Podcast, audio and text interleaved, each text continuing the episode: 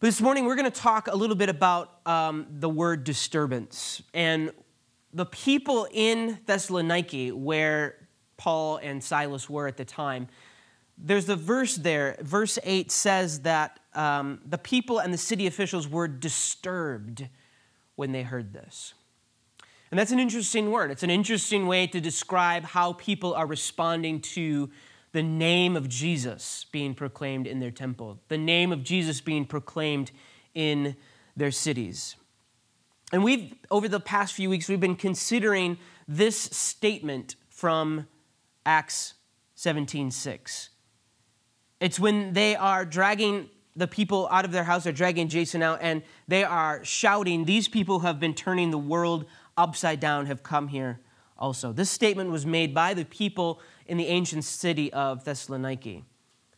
And so, Paul and Silas, they're Christian missionaries. They've been going through all of these towns.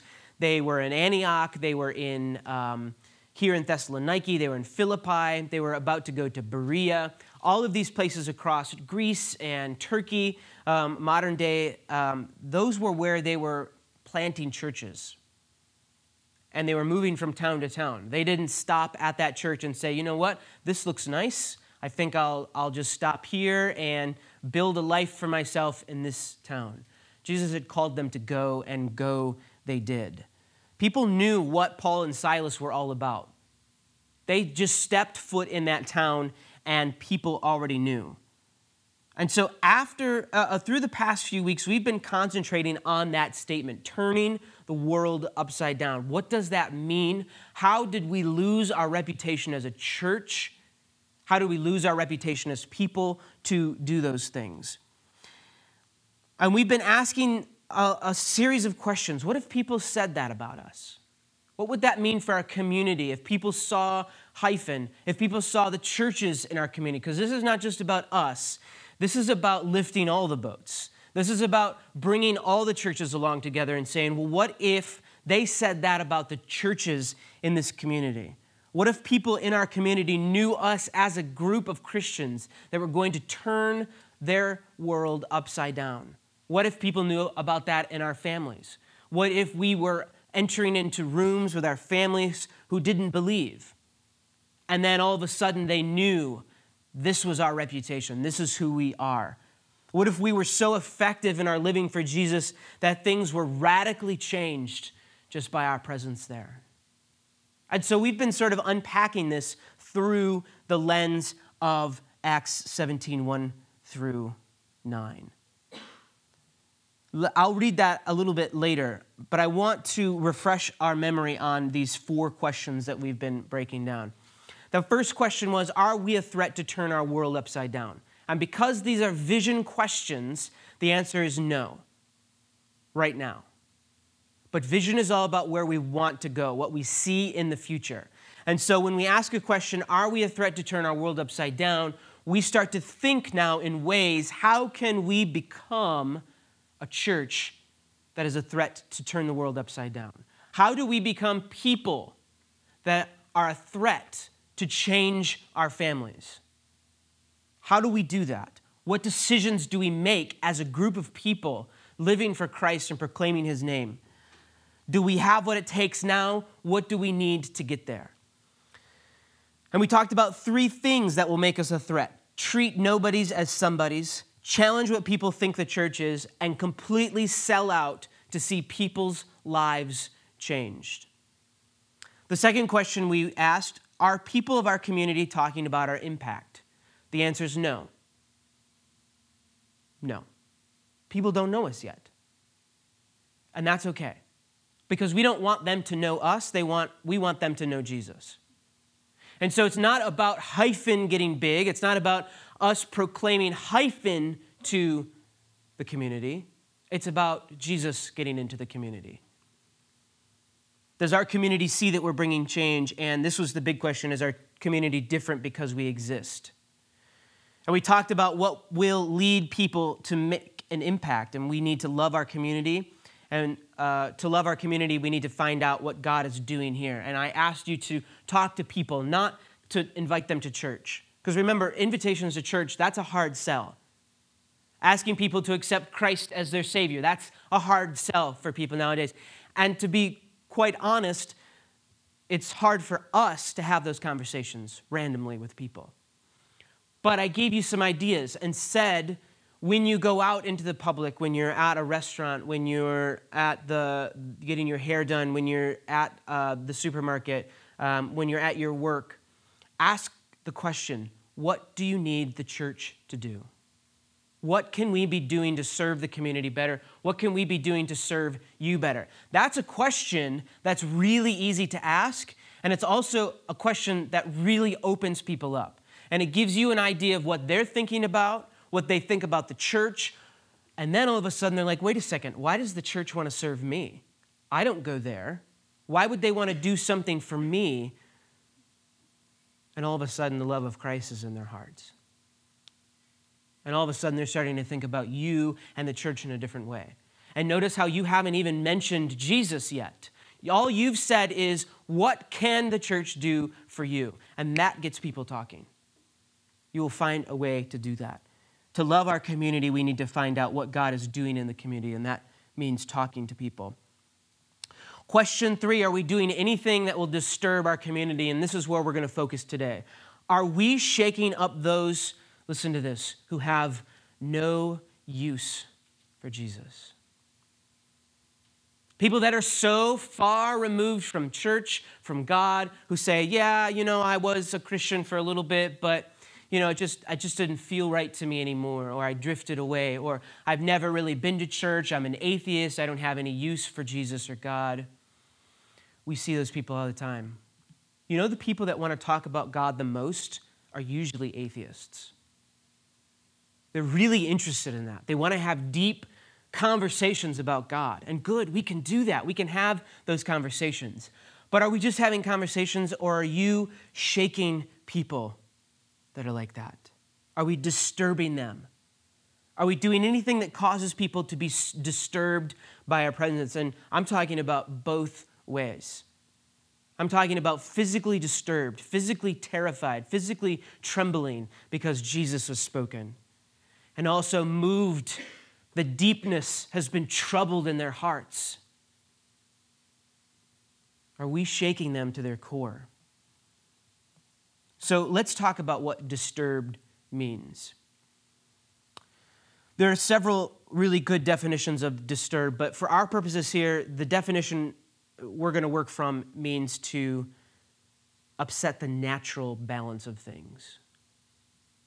If we want to disturb something, we're toppling over the apple cart. In fact, in Greek, what the word traditionally means is to stir up something. When the lame man was sitting by the fountain in Acts 5, and Peter comes upon him and he talks about the water being disturbed, the stirring up of the water. That's what we're looking for. Are we changing people's attitudes? Are we changing their outlook on who we are and who Jesus is? Sometimes it means to perplex. But I think my definition, and this is not a, a dictionary definition, because I can just make things up, you know. Here's what I would say to bring such a radical change that it upsets what was normal before. To change what was normal before. Radical change that creates a new normal for people. We came out of COVID, and what was the phrase that we, we started to hear a lot? This is the new normal. COVID interrupted things, it changed things. Some for the better, some for the worse. But we have to live now in a new reality. We probably won't ever shake COVID. It'll always be there at some level. And so now we have to get used to public warnings and health issues and things with, you know, how do we gather well now? How do we do this in a way that makes people safe? And we're, we're constantly checking for fevers and coughs and taking tests. And we do those things because that's the new normal. That's the way things look now. And people do that to some degrees, and some people can react to those and they say, well, the building that I built before toppled over because I had built a worldview of how things should be and how things look. And COVID came and knocked over the house. I'm just going to build the house exactly the same way. I'm just going to act like nothing has changed. Or we can embrace that. We embrace that change. Or we bury it in the sand next to the house. Those are the things that we can do with what disturbs us, what changes us. Ignore it completely, go back and just say, we're just going to build the house the same way. My world gets rocked, the house gets knocked over, I build it up the same way. Or we use that as a piece of the foundation. And we say, now I know this is the way things are. This is how the world functions. And we start to build the house with pieces of that again, so that when things happen, the new normal doesn't rock us. So let me read that part in Acts 17 and think about stirring the water. Think about how the waters are getting disturbed in these people's lives. After Paul and Silas passed through Amphipolis and Apollonia, they came to Thessaloniki, where there was a synagogue of the Jews. And Paul went in, as was his custom, and on three Sabbath days argued with them from the scriptures, explaining and proving that it was necessary for the Messiah to suffer and to rise from the dead, and saying, This is the Messiah, Jesus, whom I am proclaiming to you. Now, some of them were persuaded and joined Paul and Silas, as did a great number of the devout Greeks and not a few of the leading women. But the Jews became jealous and with the help of some ruffians in the marketplaces, they formed a mob and they set the city in an uproar. While they were searching for Paul and Silas to bring them out to the assembly, they attacked Jason's house. When they could not find them, they dragged Jason and some believers before the city authorities, shouting, These people who have been turning the world upside down have come here also. And Jason has entertained them as guests, and they're all acting contrary to the decrees of the emperor, saying that there is another king named Jesus. And the people and the city officials were disturbed when they heard this. And after they had taken bail from Jason and the others, they let him go. The people and the city authorities were disturbed when they heard these things. The name of Jesus being proclaimed in their presence. There is another king greater than the king you have. There is another way to do life. This is the Messiah that you deny. And that rocks you to your core. Paul and Silas show up in town, and suddenly normal isn't normal anymore. The new normal now for the city is riots. The new normal for the city now is just to haul people off to prison. The new normal now, by the way, the new normal started when the Jews took Jesus in front of this, the assembly. They said, We can't crucify him, we want you to do it. By the way, he's been saying bad things about uh, Rome. He thinks that he's the emperor. You should deal with him as you do. And now this is the new normal. Because they were working so hard to protect the house that they had built. Because when you build the house, that means you can control it. When you build the house, that means you get to live in it and do whatever you want with it. When you control the house, you have the power. And when someone comes along and says, Your house doesn't mean anything, it's empty without Christ as the cornerstone, I'm sorry, you're trying to take that from me. You're trying to take the power. And so their reaction here actually is pretty normal for people that want to stay in power, who believe in authority, who believe that, no, the only way that the Messiah comes is if we build the house for him. And Jesus said, You cannot put me in a temple. That mountainside where your people are worshiping now, that's going to be gone. You want a sword? You want a battle? Well, when I come back, that temple will be destroyed. Those sacred cows that you have placed here, that you think are so holy, that you think that God needs in order to be proclaimed, they're gone. They're dusted. The only thing that matters is my name. And you can carry my name wherever you go. Boy, that sounds silly, though, doesn't it? To people whose whole life had been about building the house to live in it. And we'll just make ourselves feel better. The house is not actually ours, it's God's. So we can build it as big as we want because it belongs to God. But we do need a lot of space for the kids, so that would be nice. These two men, Paul and Silas, by their appearance and message, have radically altered the city. And what did they preach? The name of Jesus over and over and over again. And that was it.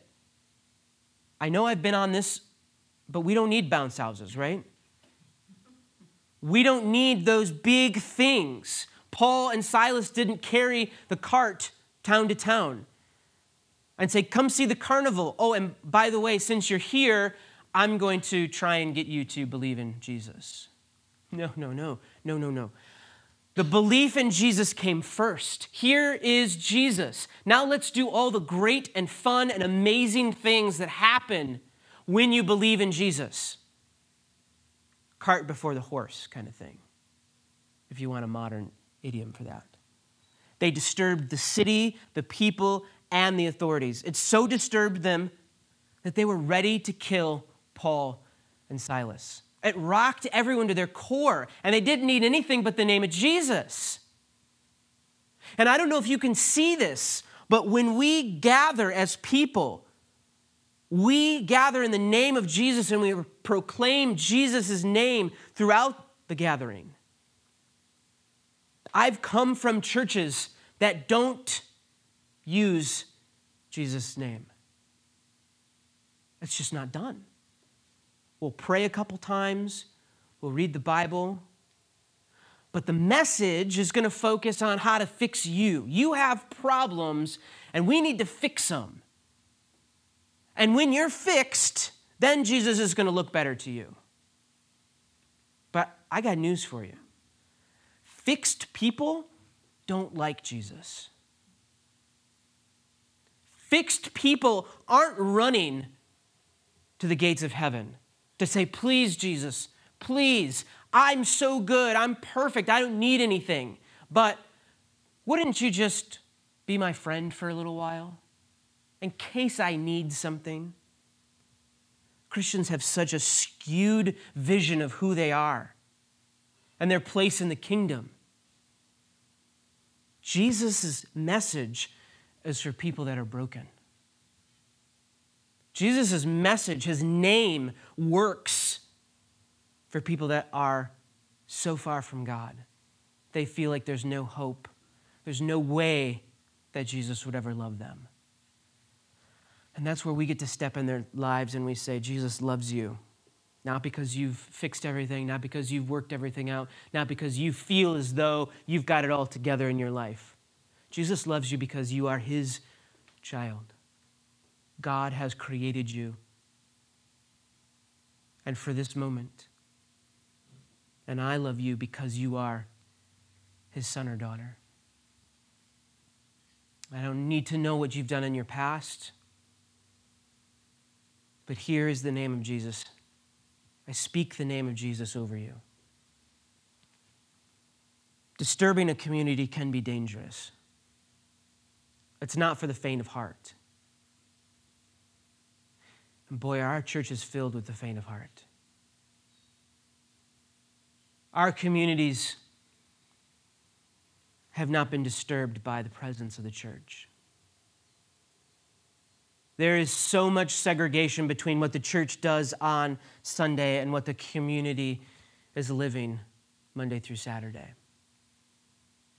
And you think, well, okay, so maybe like if there was a megachurch, like if there was a big, huge people would just like flock to it and love that church. And that's just not the reality, though. I've been to small churches, I've been to mega churches. There's segregation there. And then every once in a while, they'll serve. It's serve week, it's love week, it's, it's generosity week. Or we're going to go out and paint a fence, or we're going to rebuild a roof. But don't forget your camera. Because did we really do it if we don't have a camera? Now, these things sound cynical. I know they do. I know they do. But I'm trying to cast a picture of the things that Jesus has said and the things that man has come to say. To say that we don't need all of these things. We don't need, God doesn't need a marketing team, He doesn't need advertisements. Paul and Silas were standing in front of these people in Thessaloniki, and some people believed and some didn't. And Jesus stood in front of the people on the side of the mountain in Matthew 5, and he said, Here it is. This is what I want you to do. And some people believed and some didn't, and they wandered away. They wandered away from Jesus, who was standing there in front of them. And his disciples wandered around in the desert with him for three years, and they still were looking at him like, What do you want us to do with this? And so it's the height of arrogance for us to walk into someone's life and say, Why don't you believe in Jesus? You see it in my life, you see everything that's going on. Why don't you just believe? It doesn't work that way. And so when we seek alternative methods for trying to win people over, that's when we depart from the truth. Jesus is all we need to say. We speak love and grace and humility into their lives, not some other gospel. Remember, Paul got mad at the people in Philippi because he, they were teaching another gospel. So, disturbing a community can be dangerous. It's not for the faint of heart. Your reputation may disappear, people may look at you differently, and you may get to be a part of a God sized movement that will rock your world forever. And we might lose friends, we might lose family, but what do we gain? When we become people that have disturbed things because of Jesus' name. Jesus disturbed people. We know this. We've read his stories. We know, we know as he wandered. But Jesus didn't set out to disturb. The disturbance was a result of who he was and what he said. So, again, this is the difference between just creating a riot, just being a public disturbance, just being a nuisance all around. Because we don't set out to be a disturbance, we set out to proclaim Jesus. And if we proclaim him to the right people and say the things that we need to say to the people that need to hear him, their worlds will be changed. They will be disturbed, their waters will be stirred up inside of them because of Jesus, not because of what we said or did or the services we provided, but because we say, This is Jesus and this is how he lives out his life. And we recognize it in the things that we do. We just don't do these things because we had extra money laying around. We know Paul and Silas disturbed people, but Paul didn't just set out to disturb people. What he said and his determination to get his message out that disturbed people. It wasn't this attitude that he had that, oh, I'm just going to go and knock some heads together. I'm going to thump some people on the head with the Bible. That'll get them straight here. Paul just went in and proclaimed Jesus, and he only had to do it three times before everyone in the city got all agitated. Don't bring that here. We don't want that here. No, no, no. If you want to say something, clear it through us first, and then you'll be able to say it. If we want to turn the world upside down, we're not trying to intentionally disturb people. We're not intentionally trying to disturb them. It's not our goal to disturb people just because we want to or because we can. Remember, Jesus could have called armies. He could have fomented riots in the streets. He could have done those things. His disciples were ready to do those things. Come on, we got to do this right now. We got to do this right now. The people need to hear it. And we need a sword and we need an army and bring those things. And the devil on the side of that hill in Matthew 4 was ready to give those things to Jesus. Here, why don't you take the nations? Why don't you take the government? You can have all of these things. Jesus says, I don't want them. I don't want them from you. I could take them if I wanted them, but I don't want those things. I want hearts.